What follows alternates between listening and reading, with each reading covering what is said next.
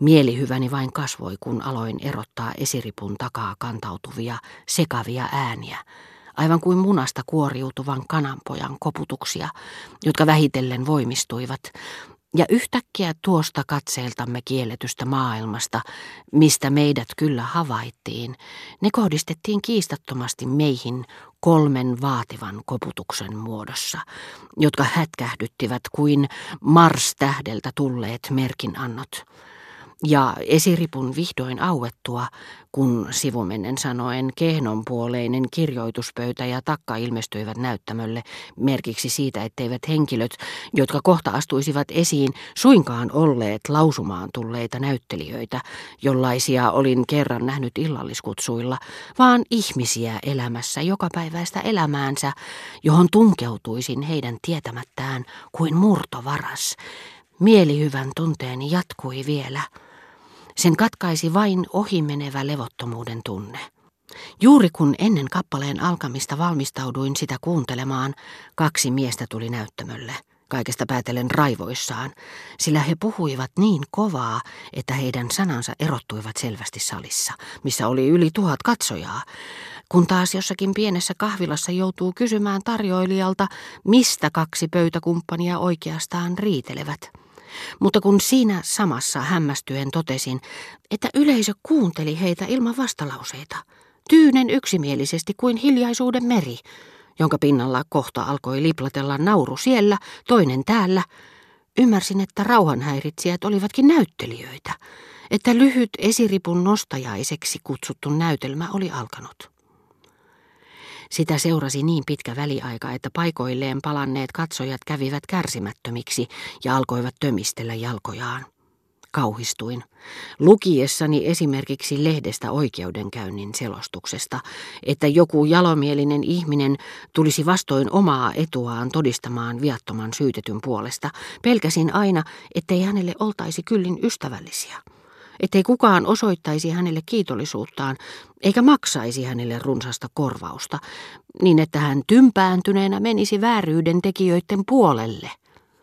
Samoin nytkin, rinnastettuani nerouden ja hyveen, pelkäsin, että Labermaa saisi tarpeekseen niin huonosti käyttäytyvästä ja epäkohteliaasta yleisöstä, jonka joukosta olisin päinvastoin suonut hänen tyydytyksellä tunnistavan kuuluisuuksia, joiden mielipiteille hän olisi antanut arvoa, ja ilmaisisi tyytymättömyytensä ja halveksuntansa näyttelemällä huonosti. Ja loin rukoilevia katseita tömisteleviin raakalaisiin, joiden raivon purkaukset uhkasivat turmella ne herkät ja kallisarvoiset vaikutelmat, joita olin tullut etsimään. Viimeiset nautinnon hetkeni elin Fedraan ensimmäisten kohtausten kuluessa. Päähenkilö ei esiinny lainkaan toisen näytöksen alussa, mutta kuinka ollakaan, kun esirippu nousi, ja toinen punasamettinen verho vedettiin syrjään, mikä toimenpide kaksinkertaisti näyttämön syvyysvaikutelman kaikissa niissä kappaleissa, joissa tähti itse esiintyi. Kulisseista astui esiin näyttelijätär, jonka ääni ja kasvot muistuttivat niitä, joista olin kuullut puhuttavan Labermaan yhteydessä. Osajakoa oli ilmeisesti muutettu niin, että vaiva, jota olin nähnyt Teeseuksen vaimon roolia tutkiessani, meni kokonaan hukkaan. Mutta samassa ilmestyi toinen näyttelijätär vastaamaan ensimmäiselle. Olin ilmeisesti erehtynyt pitäessäni viimeksi mainittua Labermaana, sillä vastatullut muistutti tähteä vieläkin enemmän sekä kasvoiltaan että ääneltään.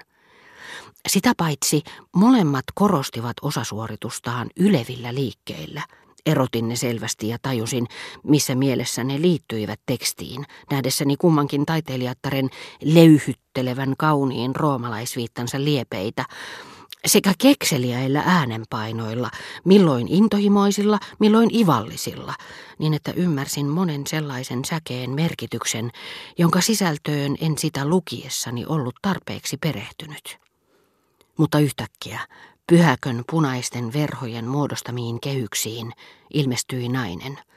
Ja sillä hetkellä tuntemastani pelosta, paljon tuskallisemmasta kuin Labermaan mahdollinen pelko siitä, että häntä häirittäisiin avaamalla ikkunaa, että hänen jonkun sanansa kaiku turmeltaisiin ohjelmalehtistä rapistelemalla, että hänen mielensä pahoitettaisiin suosimalla hänen näyttelijätovereitaan hänen itsensä kustannuksella – Tavastani, vieläkin ehdottomammasta kuin Labermaan tapa pitää siitä hetkestä lähtien katsomoa, yleisöä, näyttelijöitä, kappaletta ja omaa itseäni yksinomaan akustiikkaan liittyvinä tekijöinä, joilla oli merkitystä vain hänen äänensä vivahteiden välittäjinä, tulin siihen tulokseen, etteivät ne kaksi näyttelijätärtä, joita olin jo jonkin aikaa ihailut, vähimmässäkään määrin muistuttaneet sitä, jota olin tullut katsomaan.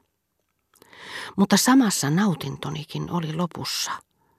Vaikka kuinka olisin keskittänyt silmäni, korvani, älyni Labermaan, etten menettäisi hituistakaan hänen antamistaan aiheista ihailla itseään, en tavoittanut niistä yhtäkään. En edes kyennyt niin kuin hänen vastanäyttelijöitään katsellessani erottamaan hänen tavassaan lausua ja näytellä kekseliäitä äänenpainoja tai kauniita liikkeitä. Kuuntelin häntä niin kuin olisin lukenut Fedraa. Niin kuin Fedra itse olisi sillä hetkellä lausunut kuulemani sanat, ikään kuin Labermaan lahjakkuus ei olisi niihin mitään lisännytkään. Olisin halunnut, voidakseni tutkia, yrittää erottaa niissä piilevät kauneusarvot, pysähdyttää, jähmettää pitkäksi aikaa tajuntaani taiteilijattaren jokaisen äänenpainon, jokaisen ilmeen hänen olemuksessaan, tai yrittää ainakin ajatella, mieltää mahdollisimman nopeasti, keskittyä harkitusti etukäteen ennen joka säettä, etten tuhlaisi esivalmisteluihin murtoosaakaan yhdenkään sanan tai liikkeen kestoajasta, vaan onnistuisin sinnikkään keskittymiseni voimalla paneutumaan niihin yhtä syvällisesti kuin jos minulla olisi ollut aikaa tuntikausia. Mutta miten lyhyt tämä kestoaika olikaan – Tuskin oli korvani ottanut vastaan soinnun, kun se jo vaihtui toiseen. Kohtauksessa, jossa Labermaa pysyttelee hetken liikkumattomana, varjostaen käsivarralla kasvojaan, valonheittäjien avulla taiten luodussa, vihertävässä valaistuksessa, merta esittävän maiseman edessä, yleisö puhkisi suosion osoituksiin, mutta silloin taiteilijatar vaihtoi paikkaa, eikä asetelmaa, jota olisin halunnut tutkia, enää ollut. Sanoin isoäidilleni, etten nähnyt hyvin. Hän työnsi käteeni teatterikiikarinsa. Ikävä kyllä, jos uskomme näkemämme todenmukaisuuteen ja yritämme jotenkin keinotekoisesti saada siitä tarkemman käsityksen, se ei silti merkitse sitä, että tapahtumat tulisivat meitä lähemmäksi. Minusta tuntui, etten enää nähnytkään Labermaa itseään, vaan hänen kuvansa suurentavassa linssissä – Annoin takaisin teatterikiikarin. Mutta ehkä silmäni vastaanottama välimatkan pienentämä kuva ei ollutkaan sen aidompi. Kumpi kahdesta Bermaasta oli oikea?